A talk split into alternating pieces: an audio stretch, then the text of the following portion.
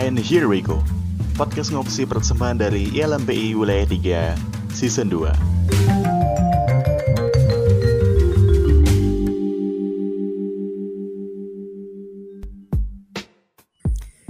Hey Soko Fams, welcome back to Ngopsi Barengan sama aku Raihan, staf Badan Pengembangan Organisasi ILMPI Wilayah 3 Pandemik masih ongoing dan banyak banget hal-hal yang dah terjadi Tapi semoga kalian sehat-sehat ya Anyway, aku pengen nanya nih Pernah gak sih kalian mikir kalau kalian ngerasa beda dari orang lain?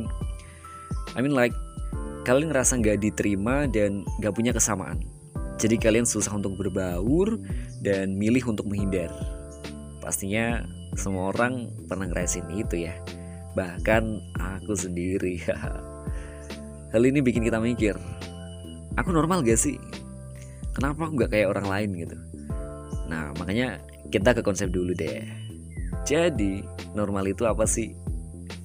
Banyak banget penjelasannya. Kalau yang aku simpulin dari definisi di Oxford English Dictionary, sosiolog Prancis Darkim, Kartono Darwis, WFO, dan lain-lain, normal adalah keadaan di mana individu nggak punya perbedaan yang mencolok dengan kelompoknya, dapat diterima oleh halayak luas, sehat secara fisik, mental, sosial, gak mengidap penyakit, dan gak punya kelemahan tertentu. Jadi, setelah tahu tentang arti normal nih, apa sih hal-hal yang bisa kita lakuin biar gak overthinking kalau kita berbeda dari orang lain?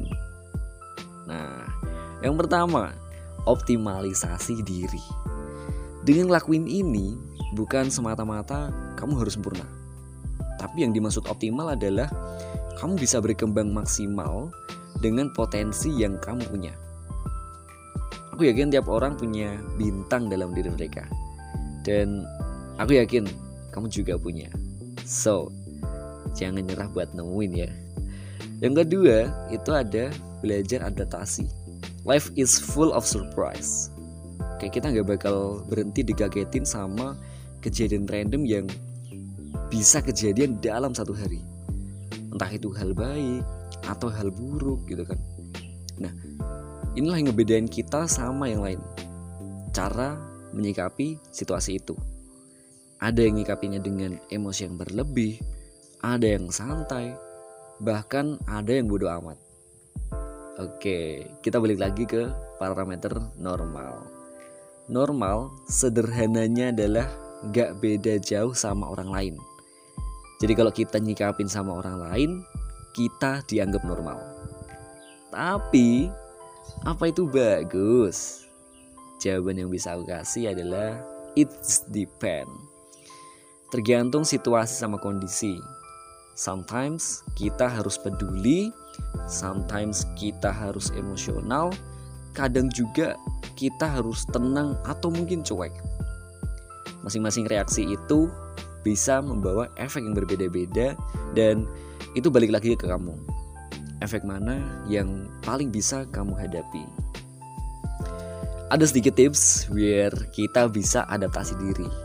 Biar kita bisa bereaksi terbaik sesuai dengan keadaan yang harus banget dilakuin adalah ningkatin awareness kamu sama lingkungan. Jadi kita benar-benar tahu apa yang terjadi sama lingkungan dan apa reaksi terbaik yang bisa kita berikan. Haruskah emosional, haruskah cuek dan bodoh amat. Oke, tips ketiga, jaga kesehatan mental. Dengan mental yang sehat, kita bisa mencapai kesejahteraan hidup ngelola stres dengan baik, produktif, bisa berperan aktif, dan manfaatin kemampuan diri buat menyeimbangin hidup.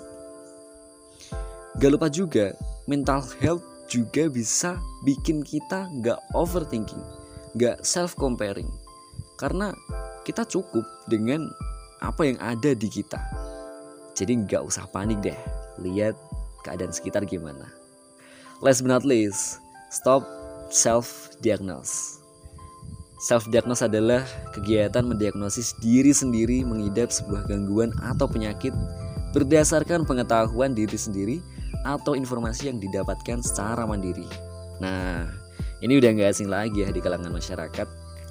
Dan Psychofams pastinya pernah ngelakuin ini juga kan Tenang, aku juga Misalnya kita ngerasa sakit gitu kan Terus kita searching di Google Nah, kata Mbah Google Ternyata gejala yang kita rasain itu adalah penyakit yang berat gitu Panik gak tuh?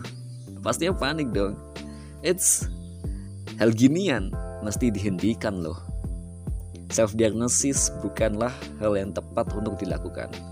Kita nggak bisa bergantung dengan info yang kita dapat secara mandiri.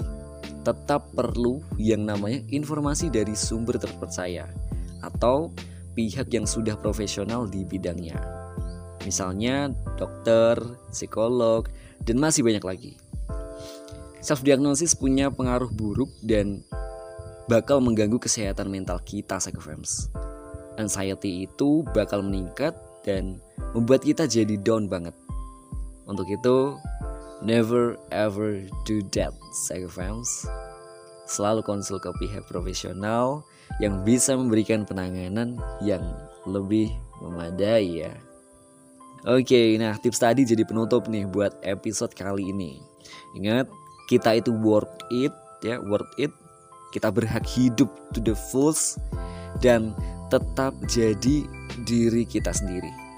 Kita itu precious, jadi jangan lupain itu ya Sek Friends. Sekali lagi, makasih banget udah nemenin aku di waktu ini. Jangan lupa dengerin episode ngopsi yang lain dan follow juga media sosial kita di at LMPI underscore will 3 dan aku Raihan dari LMPI pamit till next time stay safe stay healthy dan jangan lupa bahagia. Have a nice day